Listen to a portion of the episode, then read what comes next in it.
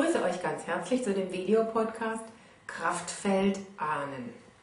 Wir haben ja bereits einen Videopodcast gedreht, vom Chaos der Ahnen zur Kraft der Ahnen, wo es darum geht, eine Ahnenreihe aufzustellen und sich an die Ahnenreihe anzulehnen. Immer wieder in Beratungen spreche ich überhaupt über die Kraftfelder der Ahnen. Und für mich ist es ein schönes Geschenk, in dem Videopodcast für Menschen das ersichtlich zu machen, die ja zu den Telefonaufstellungen wenn wir anrufen, sich beraten lassen und manche Sachen natürlich nicht so sehen können. Was stelle ich auf? Wie stelle ich es auf?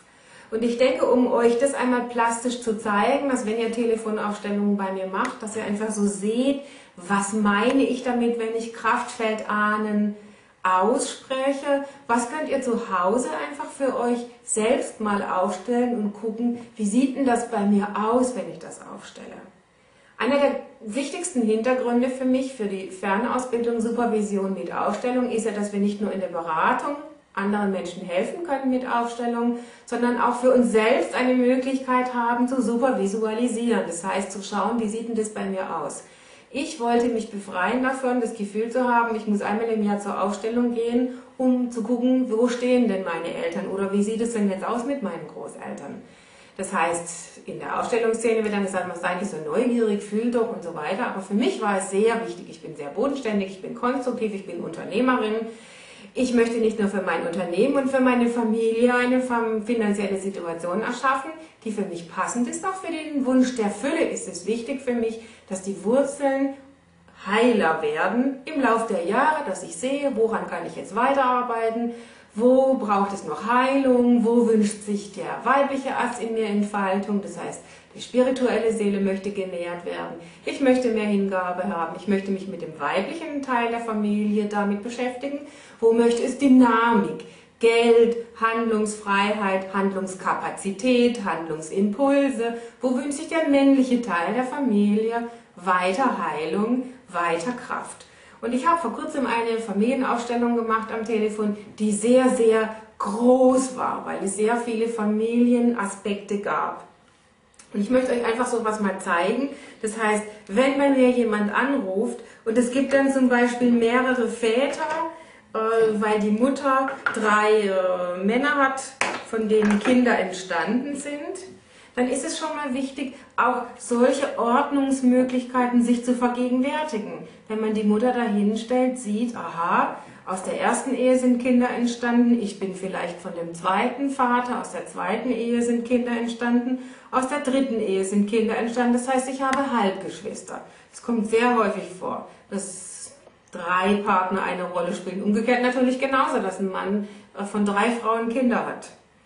Das heißt, ihr könnt euch dann einfach mal auch wahrnehmen im Rahmen der Geschwister, dass ihr die einfach mal aufstellt. Wo stehen die denn? Da habe ich Schwestern, da habe ich noch eine Schwester, da habe ich noch einen Bruder.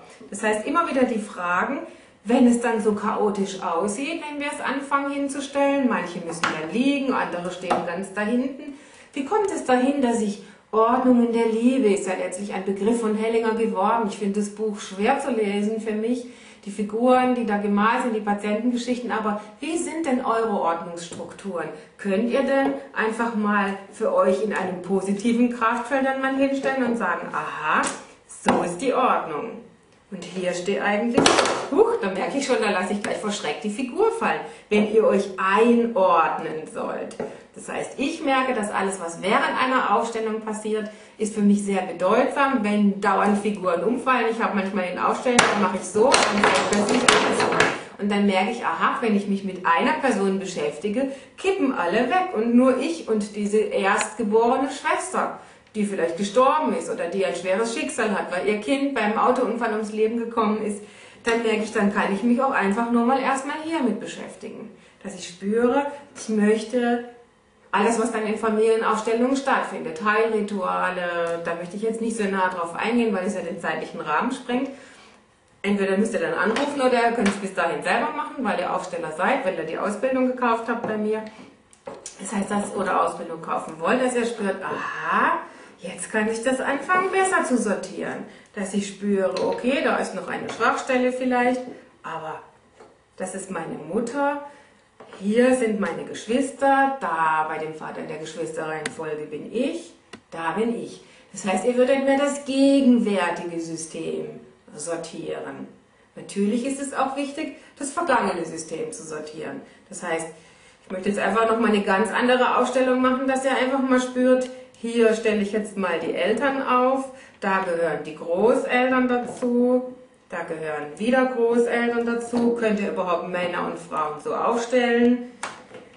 Jetzt lasse ich erstmal ein Familienast oder zwei Ebenen, möchte ich mal sagen. Die Eltern und die Großeltern. Natürlich könnt ihr dahinter weiter aufstellen.